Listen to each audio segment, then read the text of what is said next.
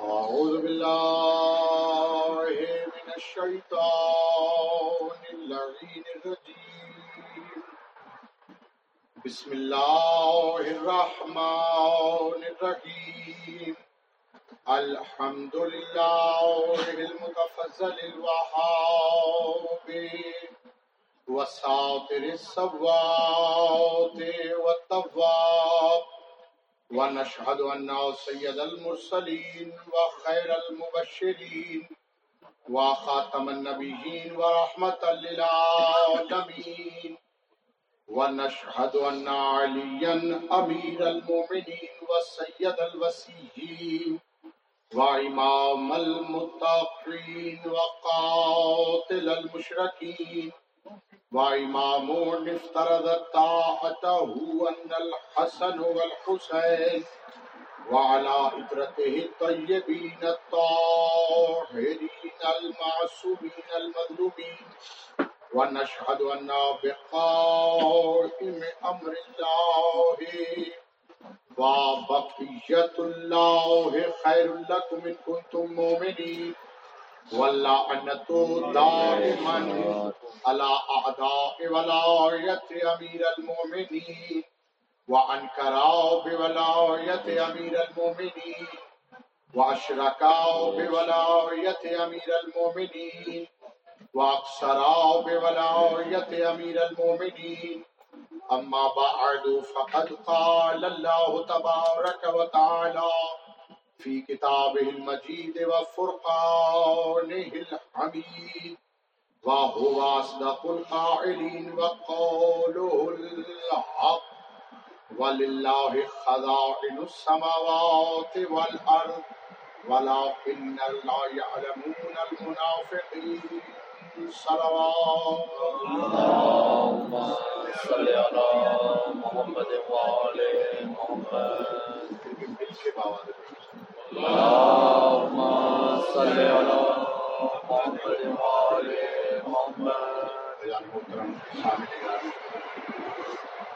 بیان شروع کی اس پہلے دعا ہے جلال سے جو ہماری عظیم اور جلیل القدر کو ہمارے والد ہمارے سلطان سماج خدمت میں پیش کرے اور مولا کی بارگاہ میں یہ التجا ہے مولا، آپ ہماری ہماری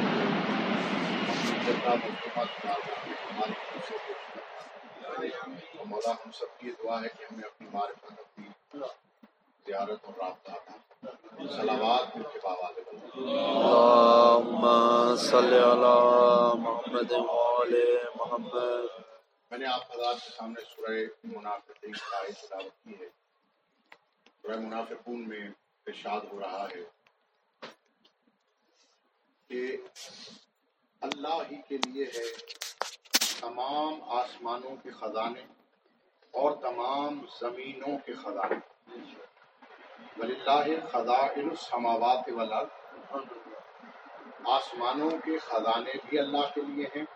اور زمین کے خزانے بھی اللہ کے لیے ولا ان المنافقین لا یفقهون مایا کہ لیکن منافقین کو اس بات کی سمجھ ہی نہیں۔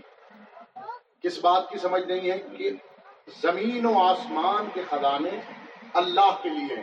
اس بات کی سمجھ منافقین کو نہیں ہے۔ اللہ نے یہ نہیں کہا کہ لا یعلم یعنی انہیں علم نہیں ہے۔ فرمایا انہیں سمجھ نہیں ہے۔ تو پتہ چلا قرآن کی آیت یہ کہتی ہے کہ اللہ کے خزانوں کو سمجھنے کے لیے کم از کم مومن ہونا ضروری ہے۔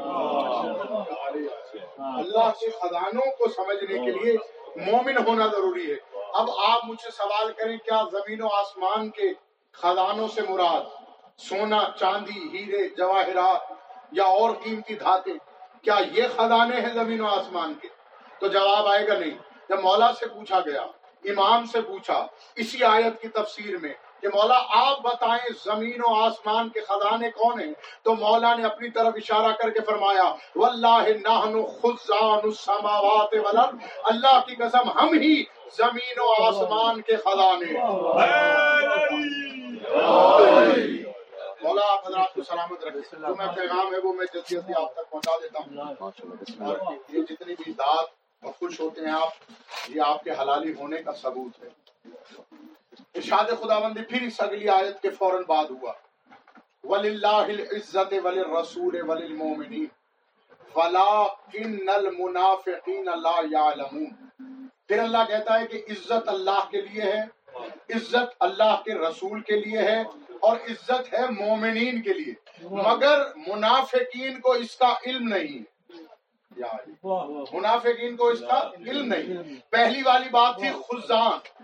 اس کی منافقین کو سمجھ نہیں تھی۔ اور یہاں پہ ہے عزت۔ اس کا منافقین کو علم نہیں ہے۔ جب مولا سے پوچھا گیا مولا یہ اللہ کی عزت کیا ہے؟ فرمایا عزت اللہ قرآن میں لقب ہے بدول کے شوہر کا۔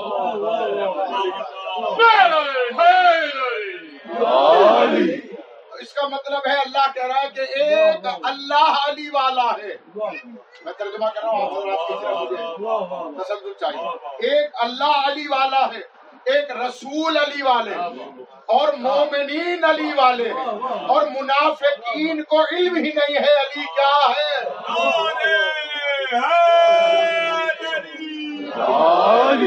میں اپنی گفتگو کو اور آسان مرحلے کی طرف لے کر آتا ہوں۔ عزت دار ہونا اس معاشرے میں سب سے بڑی پرائیورٹی انسان ہر ایک یہ چاہتا ہے کہ مجھے لوگ عزت دار سمجھے۔ اور دوسرا جب میں نے سرچ کیا تو ایک اور بات کہ کچھ لوگ یہ چاہتے ہیں کہ ہمیں متقی سمجھا جائے۔ یعنی لوگ چاہتے ہیں ہمیں عزت دار سمجھا جائے۔ یا ایک اور بات یہ ہے کہ لوگ سمجھتے ہیں ہمیں متقی سمجھا جائے۔ یعنی یہ دو سب سے بڑی اس زمانے میں کوششیں ہیں انسان کی کہ عزت دار سمجھا جائے۔ دوسری بات ہے متقی سمجھا جائے۔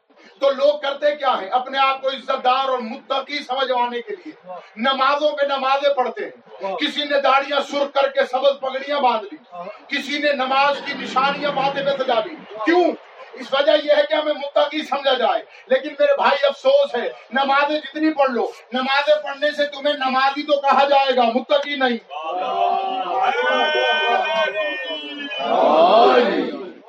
آپ کی توجہ ہے نا میری طرف؟ میں نے کیا کہا، نمازیں پڑھنے سے نمازی کہلواؤ گے متقی نہیں۔ اچھا چلو ایسا کر لیجیے، کچھ حضرات کو میں نے دیکھا، روزے پہ روزہ رکھتے جاتے ہیں۔ تو بھائی، روزے پہ روزہ رکھے جاؤ گے تو سائم کہلاؤ گے متقی نہیں کہلاؤ گے عبادت جس قسم کی بھی کر لو، تم عبادتیں کرنے کے بعد عابد کہلاؤ گے متقی پھر بھی نہیں کہلاؤ گے عزت دار پھر بھی نہیں کہلاؤ گے۔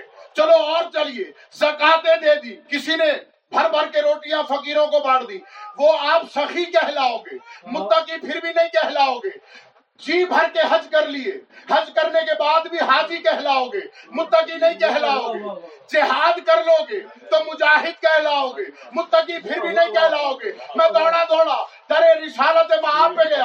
میں نے کہا، یا رسول اللہ، مجھے بتائیے، متقی ہونے کا طریقہ کیا ہے؟ فرمایا، جنگ خندق میں آ جانا میں بتا دوں گا متقی کون ہوتا ہے اب جب میں جنگ خندق میں میری روح گئی میں نے دیکھا میرے مولا امیر المومنین ذوالفقار مردم شمار کو رنگین کر کے امر بن عبد کے لہو سے واپس آ رہے تھے کہ رسول اللہ نے علی کی محبت میں سرشار ہو کے جملہ کہا یا علی حبوں کا ایمان و تقوی یا علی جو تجھ سے محبت کرے مومن بھی ہے متقی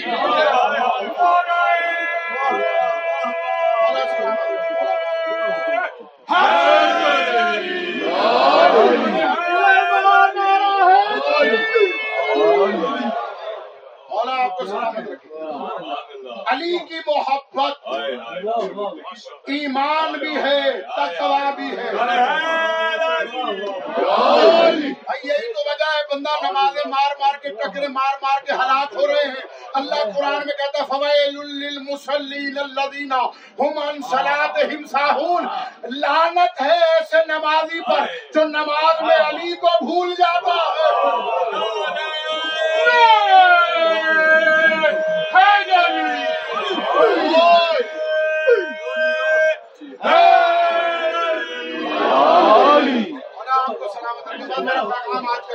پہنچ گیا میرا پیغام زیادہ مقصد مولا آپ کا بات رکھے بس یہ چھوٹے چھوٹے پیغامات ہوتے ہیں آج کل میں ایک چیز دیکھ رہا ہوں میں سمجھتا ہوں ممبر سے ضرور بیان کروں اپنے بھی پرائے بھی درود پڑھتے ہیں اللہ. صلی علی محمد آل محمد۔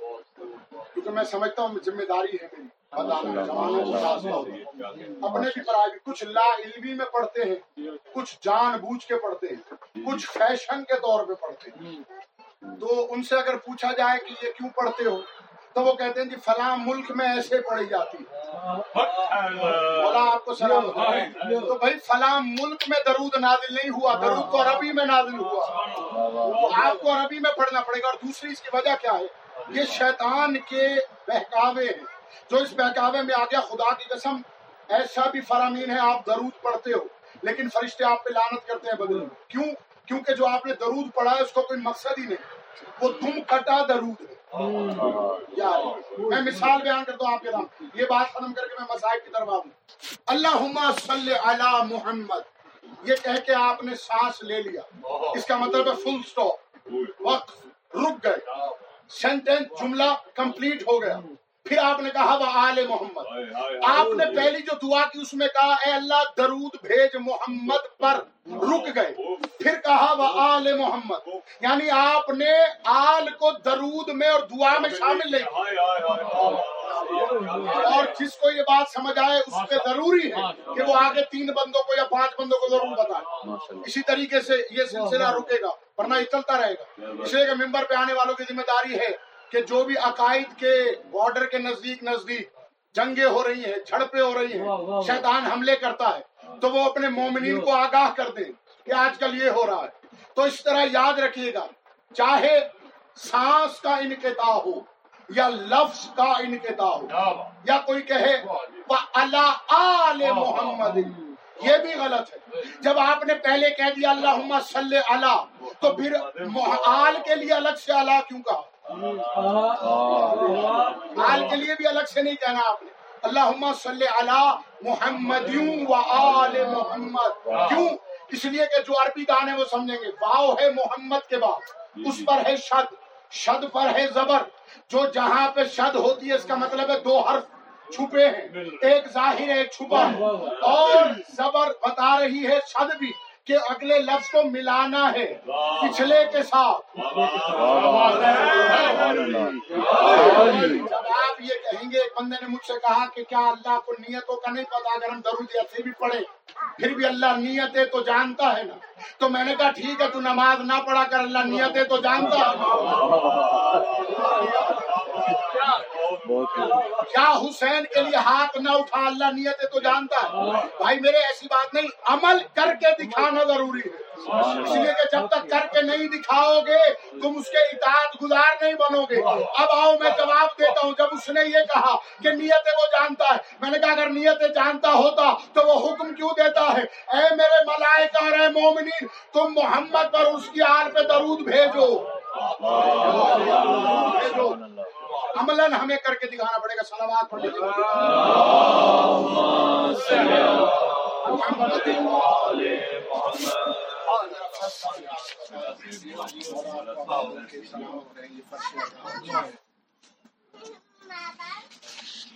میں بڑی تحقیق اور جو بات، جو روایت میری آنکھوں کے سامنے سے نہ گزرے، میں کوشش کرتا ہوں لیکن یہ روایت میں نے آنکھوں سے پڑھی۔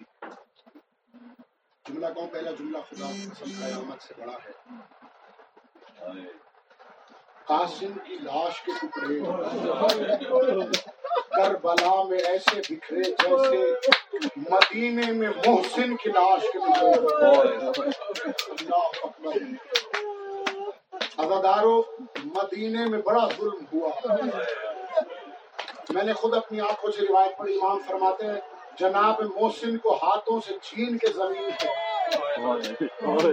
ڈالا گیا اور پھر قدموں سے حضرت محسن کو پامال ادادارو جب مولا کو رسن باندھ کے لے گئے، تو جناب حسین کا سن ابھی بہت چھوٹا تھا کہ جناب حسین نے اپنے ننے بھائی کے ٹکڑوں کو اکٹھا کیا۔ روایت میں ایک مقام پہ قبر کھودی حسین دفن کرنے لگے یا سلمان محمد جائے۔ روتے بھی جاتے اور کہتے حسین اتنی سی عمر میں یہ قبر کھود رہے ہو۔ جناب حسین نے کہا، سلمان نہ نظر آگے آئی، آگے آئے۔ مولا نے ایک مرتبہ اشارہ کیا، زمین کے زمانے ہٹے یا سلمان کو نظر آیا، کربلا کی زمین ہے۔ حسین کسی لاشے کو جو پامال ہو چکا ہے، ٹکڑے اٹھا رہا ہے۔ سلمان کہتے مولا یہ کیا ہے؟ مولا فرماتے جیسے بھائی کے ٹکڑے اٹھائے ویسے حسن بھائی کے یتیم کے ٹکڑے کربلا میں۔ ادادارو کربلا میں ایک رات پہلے۔ عاشورہ کی رات ہے، بڑے آرام سے میں پڑھ رہا ہوں۔ ایام ادا ہے، رونے کے دن ہے جتنا زیادہ سیدا کو غصہ کیا جائے، اتنا تھوڑا۔ اور ہر مجلس اپنی آخری مجلس سمجھ کے رویا۔ تھا ادادار و رات کا وقت ہے۔ چچا بھتیجے میں پیار و محبت گفتگو ہو رہی تھی۔ روایت میں کہ امام حسین اپنے زانوں پر بٹھا کر بھتیجے کی سینے کو چوم رہے تھے۔ یا ایک مرتبہ شہزاد قاسم نے گفتگو کا رخ بدلا اور کہا، چچا جان، کل کے شہیدوں میں کیا میرا نام بھی شامل ہے؟ ایک مرتبہ مولا حسین نے حسرت بری نگاہوں سے اپنے بھائی کے یتیم کی طرف دیکھا اور کہا، بیٹے، تم تو بہت بڑے ہو۔ تمہارے بھائی اصغر کا نام بھی شہیدوں کی فہرست میں ادادار اصغر کا نام سنا، یا ایک مرتبہ ہاشمی خون میں جوش آیا۔ ادادار میں کوشش ٹوٹ گئے۔ ایک مرتبہ انگڑائی لے کے چچا جان، کیا کل یہ لعین فوج ہمارے خیموں میں داخل ہو جائے گی؟ کیونکہ اصغر خود کو جنگ کے لیے نہیں جا سکتا۔ ایک مرتبہ حسین نے سینے سے لگایا۔ لگا کے کہا، نہیں میرے بیٹے، ایسی بات نہیں ہے۔ جب تک تم موجود ہو کس کی ضرورت ہے کہ خیموں میں آ جائے؟ ادادار و شہزاد قاسم نے اگلا دن ہوا۔ میرے مولا نے بار بار اجازت چاہی، لیکن آقا نے اجازت نہیں دی۔ ادادارو روتے ہوئے اما کے خیمے میں آئے۔ ادادارو خیمے میں جب آئے، جناب ام فروا نے دیکھا۔ قاسم میرے لال ابھی زندہ ہو۔ ادادارو یہ جملے سنے آپ نوحہ سنتے ہیں، کربلا کی مائیں بڑی عجیب ہیں۔ ادادارو ان کو سمجھنا کوئی کسی نبی کا بھی کام نہیں۔ ادادارو جب بیوی نے جملے کہے قاسم، ابھی زندہ ہو۔ ادادارو جناب قاسم نے حسرت بری آہ بر کے کام ماں، مجھے چچا لڑنے کی اجازت نہیں دیتے، آپ خیمے میں بیٹھنے نہیں دیتی۔ حسن کا یتیم جائے تو کہاں جائے؟ اللہ ادادارو بیوی نے کہا، آؤ قاسم، میں تمہیں اپنے ساتھ لے کے چلتی ہوں۔ ادادار و مولا کے پاس آئی، مولا سے اجازت لی۔ ادادارو بڑی طویل شہادت ہے۔ میں بڑے رک رک کے آرام سے پڑھ رہا ہوں اور جو ضروری حصہ ہے وہ آپ کو سناؤ ادادارو ایک مرتبہ اجازت جو ملی، مالک حسین کے پاس آئی۔ ادادارو مولا نے ایسے تیار کیا جیسے دولہا کو۔ یا جملہ سخت ہوں ایسے تیار کیا کہ میرے مولا کو کفن پہنایا، کفن پہنا کے امامہ پہنایا۔ تاج الحمد لگائی دھانی رنگ کا پٹکا باندھا ادادارو ایک مرتبہ اب جو مولا حسین نے سوار کرایا اب جو سوار کر کے رخصت کیا میرے مولا نے کہا قاسم کل رات کی تیری گفتگو میں نے سنی تھی یاد رکھنا میرا اکبر جاتا ہے تو ایک گھر ویران ہوگا عباس جاتا ہے تو ایک گھر ویران ہوگا قاسم تیرے جانے سے میرے دونوں گھر ویران ہو جاتے ادادار شاید آگے جم کر رہے تھے۔ اداداروں یہ جملہ جاپ کے سن لینا۔ میرے مولا کا فرمان ہے، امام فرماتے ہیں۔ امام سے کسی نے پوچھا، مولا آپ کے آپ کے چچا حسن کا بیٹا کتنا زخمی تھا۔ بس میرے مولا نے ایک جملہ کہا، فرمایا، جو تیر علی اصغر کے لگا تھا وہ سے شوبہ تیر تھا۔ ویسے سینتیس تیر ہمارے چچا کے بیٹے کو لگے۔ یہی وجہ تھی کہ پتن ٹکڑوں میں تقسیم ہو گیا۔ ادادار و شہزادے نے جب دین چھوڑی ہے۔ ادھر عباس نکلے، ادھر سے حسین نکلے۔ یا شام کی فوج گئی مشرق کی مغرب کی طرف، مغرب کی مشرق کی طرف۔ یا بہار اللہ کے صاحب نے لکھا کہ معصوم در زیر سمے اسما کوفتہ شد، قاسم کی لاش پامال ہوئی۔ حسین آئے جملے کی دعوت دینا۔ پھر میرے مولا کی بیٹی برامت ہوگی۔ ادادار قاسم کی لاش پر جب حسین آئے آواز دے کے کہا بھتیجے، ارے اپنے چچا کو لبے کہو، جب ادھر سے آواز آئی، جب ادھر سے آواز آئی، حسین نے چادر بچھا کے ٹکڑوں کو اکٹھا لیا اب جو کچھڑی اٹھائی میں جب کی طرف دیکھ کے کہا، بابا، خیبر اٹھانا آسان قاسم کی لاش اٹھانا خیمے میں آئی اباداروں میں فرما، ایک مرتبہ کچھڑی کو کھول کے دیکھی قاسم کے ٹکڑے اٹھائے مولا نے پوچھا بھاری یہ کیا کر رہی ہے؟ آواز آئی، حسین، میں اپنے قاسم کے رخسارے تلاش کر رہی ہوں، رخسارے تلاش کر رہی ہوں۔ اگر مل جائے تو چون چون کے کہوں گے قاسم اپنی دار دادی کے سامنے سے